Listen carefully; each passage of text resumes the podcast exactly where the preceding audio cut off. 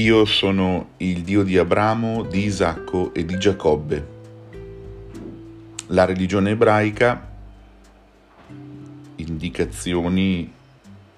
e contenuti principali dell'argomento.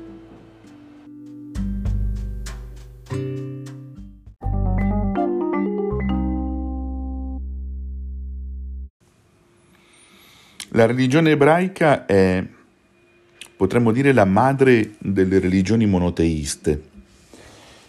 Il padre fondatore dell'ebraismo è Abramo e eh, da Abramo nasce poi, come dire, proprio la storia di, questo, di questa eh, forma di preghiera e ricerca di Dio. Eh, da lui poi nascerà il figlio Isacco e poi eh, Giacobbe eh, al quale poi Dio cambierà il nome in Israele e appunto sarà, diciamo, nello specifico Giacobbe che darà vita al popolo ebraico. Gli ebrei discendono da appunto le tribù dei dodici figli di Giacobbe che poi mh, verranno poi riuniti in un solo popolo e prenderanno il nome dal padre, eh, cioè fondatore diciamo, delle, delle, tribù, che era appunto Giacobbe, a cui viene chiamato, cambiato il nome in Israele, quindi si chiamerà popolo di Israele. Il simbolo che, che contraddistingue l'ebraismo è la stella di Davide, la stella quella a sei punte.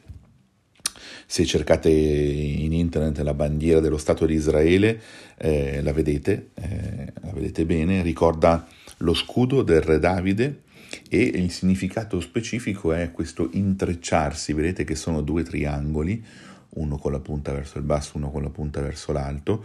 e sono ehm, appunto si intrecciano, no? quindi è come dire ehm, la vita di Dio e la vita dell'uomo che vengono ad intrecciarsi, evidentemente eh, sono, è una scelta proprio per dire come questo popolo non può, questo popolo e, e questo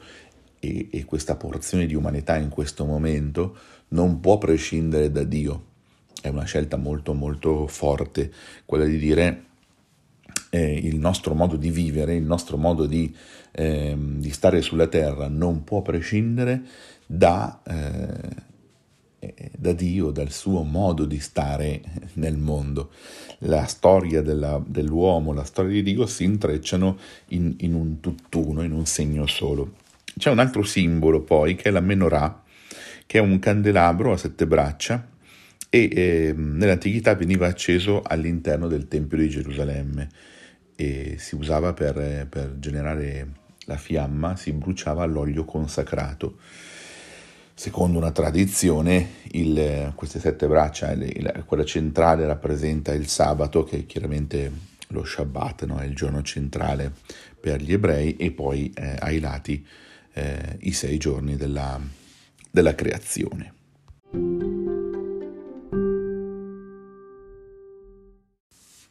Anche l'ebraismo, come, come, tutte le religioni, hanno un testo sacro, la Bibbia ebraica, che è l'insieme dei 39 libri che sono stati scritti prima della nascita di Gesù e appartengono diciamo, a un periodo storico tra il, il X e il IV secolo a.C eh, raccontano appunto la storia di, questo, di questa porzione di, di, mondo, di umanità che eh, si incammina verso la ricerca di Dio a partire da, da una vocazione che, che, elegge questo popolo appunto come, come, quello che Dio si è scelto, insomma. Tali libri sono eh, suddivisi in tre grandi gruppi, questo l'abbiamo visto anche in, in, classe un po' di tempo fa, la Torah o la legge, i Nebihim che sono i profeti e i Ketubim che sono gli scritti. Dall'unione di queste sigle, no, la T, la N e la K, viene fuori TNK, a cui poi si aggiungono le vocali, operazione fatta dai masoreti eh, per far sì che si possano pronunciare le parole e che si possano differenziare le une dagli altre, le une dalle altre, mentre le consonanti formano fondamentalmente le radici, la radice di una, di una parola, no? quindi ehm, ne esce la Tanakh, che è appunto la Bibbia ebraica. Non c'è però solo questo testo, questo è diciamo eh, l'apparato scritto, ciò che è stato tramandato a livello proprio di scrittura. Eh, ci sono altri due testi molto importanti che sono in italiano le ripetizioni e l'insegnamento, la Mishnah e il Talmud. Sono, eh, secondo la tradizione ebraica, parte della rivelazione di Dio, eh, perché appunto oltre a quella scritta c'è poi quella che è stata tramandata oralmente, che, che è molto importante perché, come dire, mm, poi viene fissata eh, in, in, in, questi due testi, ma all'inizio era, era, soltanto il racconto, quindi se volete anche molto prezioso perché, perché di, di, bocca in bocca deve esserci quella, quell'attenzione, quella cura a non travisarlo, a non manipolarlo, a non modificarlo. Ehm, e quindi eh, appunto è, è, anch'esso parte di questa rivelazione, no? quindi la, la Mishnah è la parte più, più, delle tradizioni che appunto viene, viene tramandata completamente oralmente, così come anche il Talmud, poi messo per iscritto, che invece è il commento alla Bibbia fatto da, insomma, dai, dai rabbini, quelli, quelli autorevoli, quelli importanti. Sono libri che ogni ebreo eh, deve chiaramente non solo studiare a livello di informazione, ma deve fare propri. Qui sarebbe interessante capire quanti di noi eh, con la Bibbia hanno a che fare, ma mi limiterei per l'aspetto cattolico, cristiano cattolico al Vangelo, no? Quanti di noi hanno a che fare, con, quanti di noi sanno davvero cosa c'è dentro, cosa c'è scritto, ma non per dire faccio il, il bigotto che va a leggere il Vangelo, ma per intuire se davvero quel libro lì è così fuori dalla nostra esistenza o se forse siamo noi che siamo fuori da quel libro lì. E chiudere tutto dicendo ma non me ne frega niente,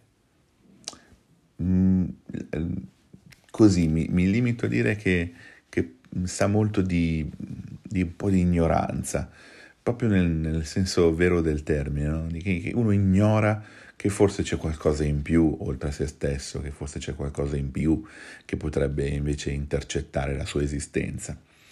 Il beneficio del dubbio, quantomeno in questo, in questo caso, potrebbe essere molto interessante e quantomeno aprirebbe a, a degli squarci eh, di, di illuminazione per dire ma vediamo un po', poi deciderò, ma adesso qualcuno mi illumini, qualcuno mi dica qualcosa in più di, di questo Vangelo. Questo potrebbe essere per esempio un approccio interessante.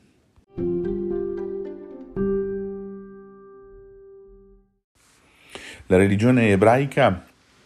afferma la fede in un Dio unico e uno. Unico perché non c'è altro Dio come Lui e uno perché non ce n'è un altro al di fuori di Lui. Sono mh, mm, cinque le parole chiave della dottrina ebraica, liberazione, alleanza, legge, creazione, redenzione. Ecco, gli ebrei credono che eh, Adonai, non, eh, il Signore, quindi il Dio che li ha salvati, li ha liberati dalla schiavitù egiziana, è il Dio che ha voluto stringere con questo popolo un'alleanza, un patto di fedeltà e di amore che lui stesso sigla a partire da sé, non è un'alleanza che chiede all'uomo dicendogli eh, mm, io la faccio con te, ma sei tu il, diciamo, eh, quello che, che, che, si mette in gioco, no? Perché chiaramente io sono Dio, no? È Dio che si mette in gioco per primo. E ehm, è lo stesso Dio che eh, è quello che ha creato e ha dato la vita a tutto, a tutto l'universo e ha promesso l'arrivo di un Messia eh, Meshiach, cioè un consacrato da Dio, per instaurare eh, definitivamente fra gli uomini il suo regno di pace, di giustizia e di amore. Ecco, per l'ebraismo questa, questa concezione di Dio che tra l'altro è, è fondamentalmente identica a quella dei, dei cristiani, tenuto conto che, che, il Messia poi è arrivato, si è concretizzato nella figura di eh, Gesù, Mm, ecco, per gli ebrei questo, questo è, è, un, è, un, passaggio essenziale, cioè tutta questa piccola composizione di termini e di, eh, e, e, di elementi hanno fatto sì che anche nei periodi più complicati, nei periodi più difficili, eh, ci sia sempre stata una speranza capace di illuminare e di dare forza, di, diciamo di permettere di, di rimanere in piedi.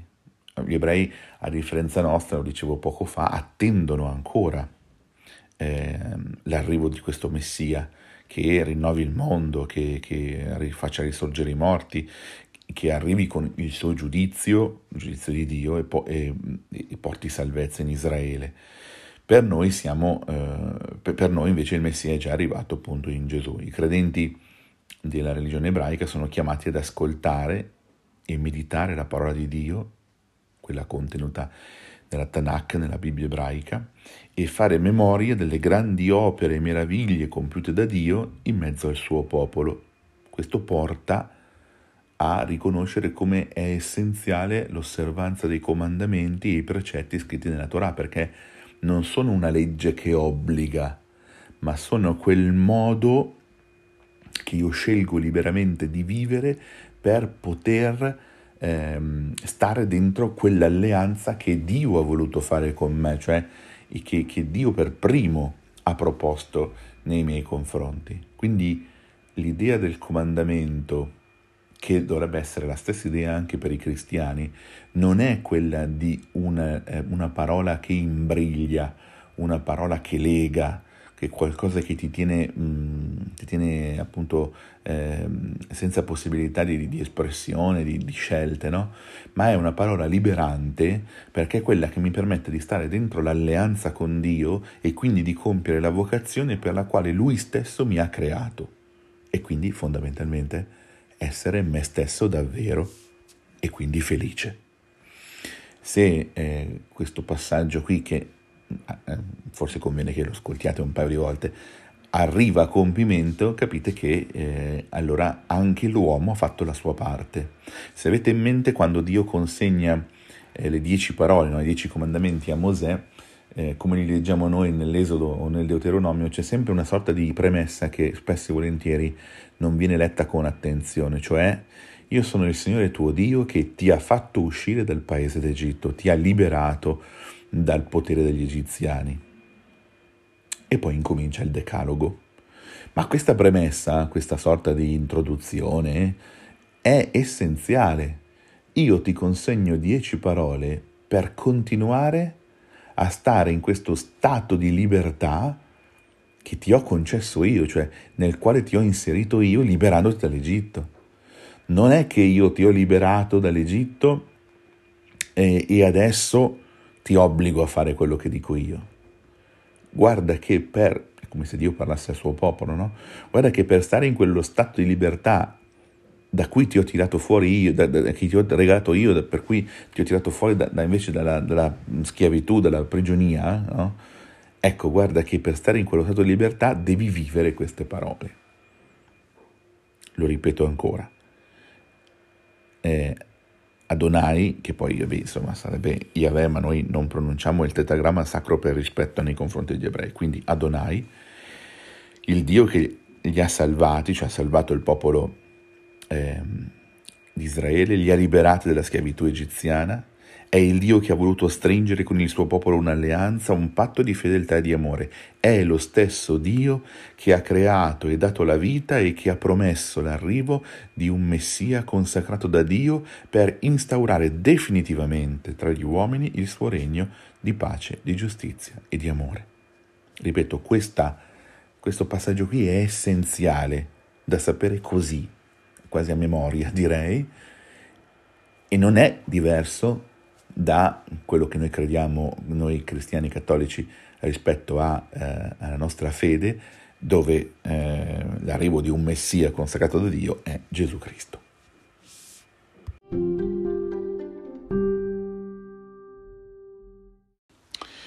Ogni ebreo prega tre volte al giorno Dio,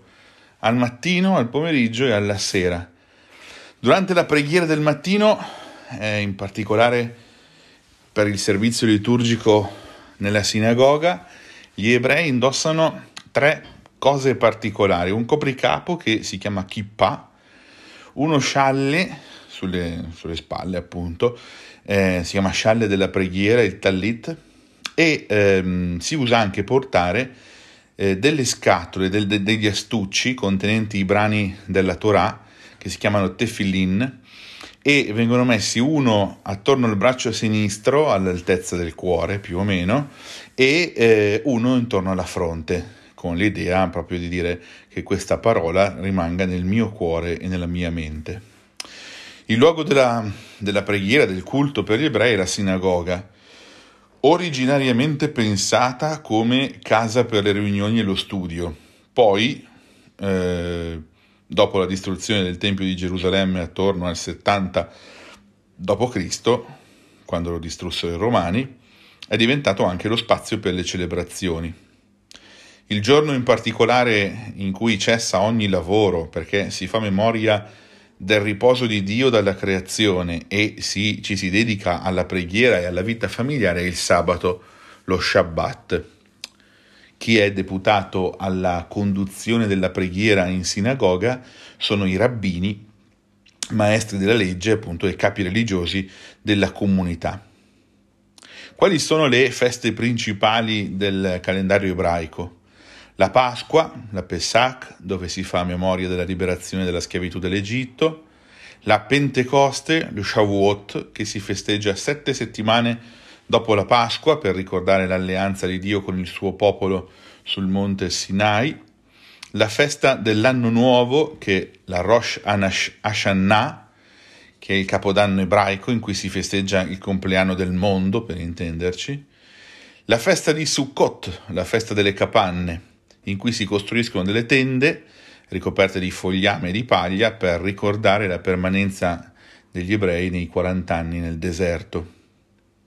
Poi c'è lo Yom Kippur, il giorno dell'espiazione, in cui ogni ebreo è chiamato a chiedere perdono per i propri peccati attraverso preghiera, pentimento e digiuno. Infine,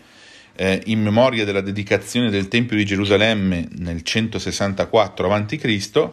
abbiamo la Nukkah, che è appunto questo giorno di memoria, di festa, e in questa occasione ci si scambia per tradizione alcuni doni, un po' come se fosse il Natale per noi. La vita di un pio ebreo è segnata da anche alcuni riti particolari, in realtà due nello specifico, e sono il primo che è proprio quando si nasce, una pratica legata proprio alla nascita, che è la circoncisione, che è il segno con cui nella carne si fa, si mostra, si fa vedere l'alleanza di Dio con l'uomo ed è praticata a tutti i maschi entro l'ottavo giorno della nascita. Mentre al compimento del eh, tredicesimo anno di vita eh, si festeggia quello che è il, diciamo, una sorta di cerimonia in cui il, il giovane, dopo aver letto la Torah in sinagoga, entra ufficialmente a far parte della comunità a Gerusalemme questa operazione si compie davanti al muro del pianto e questa celebrazione si chiama Bat Mitzvah. Questi sono le, diciamo, le, le, i passaggi essenziali del culto della eh, religione ebraica. Uno dei brani più ascoltati e pregati appunto quelle tre volte al giorno è lo Shema Israel, che si trova al capitolo 6 del Deuteronomio, che dice così Ascolta Israele, il Signore è il nostro Dio, il Signore è uno. Amerai il Signore tuo Dio con tutto il tuo cuore, con tutta la tua anima e con tutte le tue forze. E poi la, la, la, il, il brano prosegue.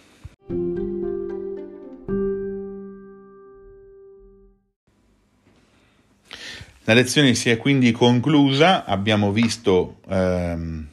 alcuni passaggi della religione ebraica, li riassumo rapidamente,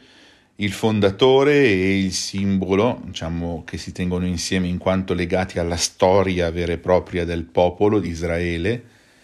il, il testo, il libro sacro, la dottrina e il culto. Vi invito a riascoltare anche l'audio precedente in cui si introduceva la storia del popolo di Israele e la città di Gerusalemme in modo tale da avere il quadro un po' più completo rispetto a eh, una delle più grandi religioni monoteiste.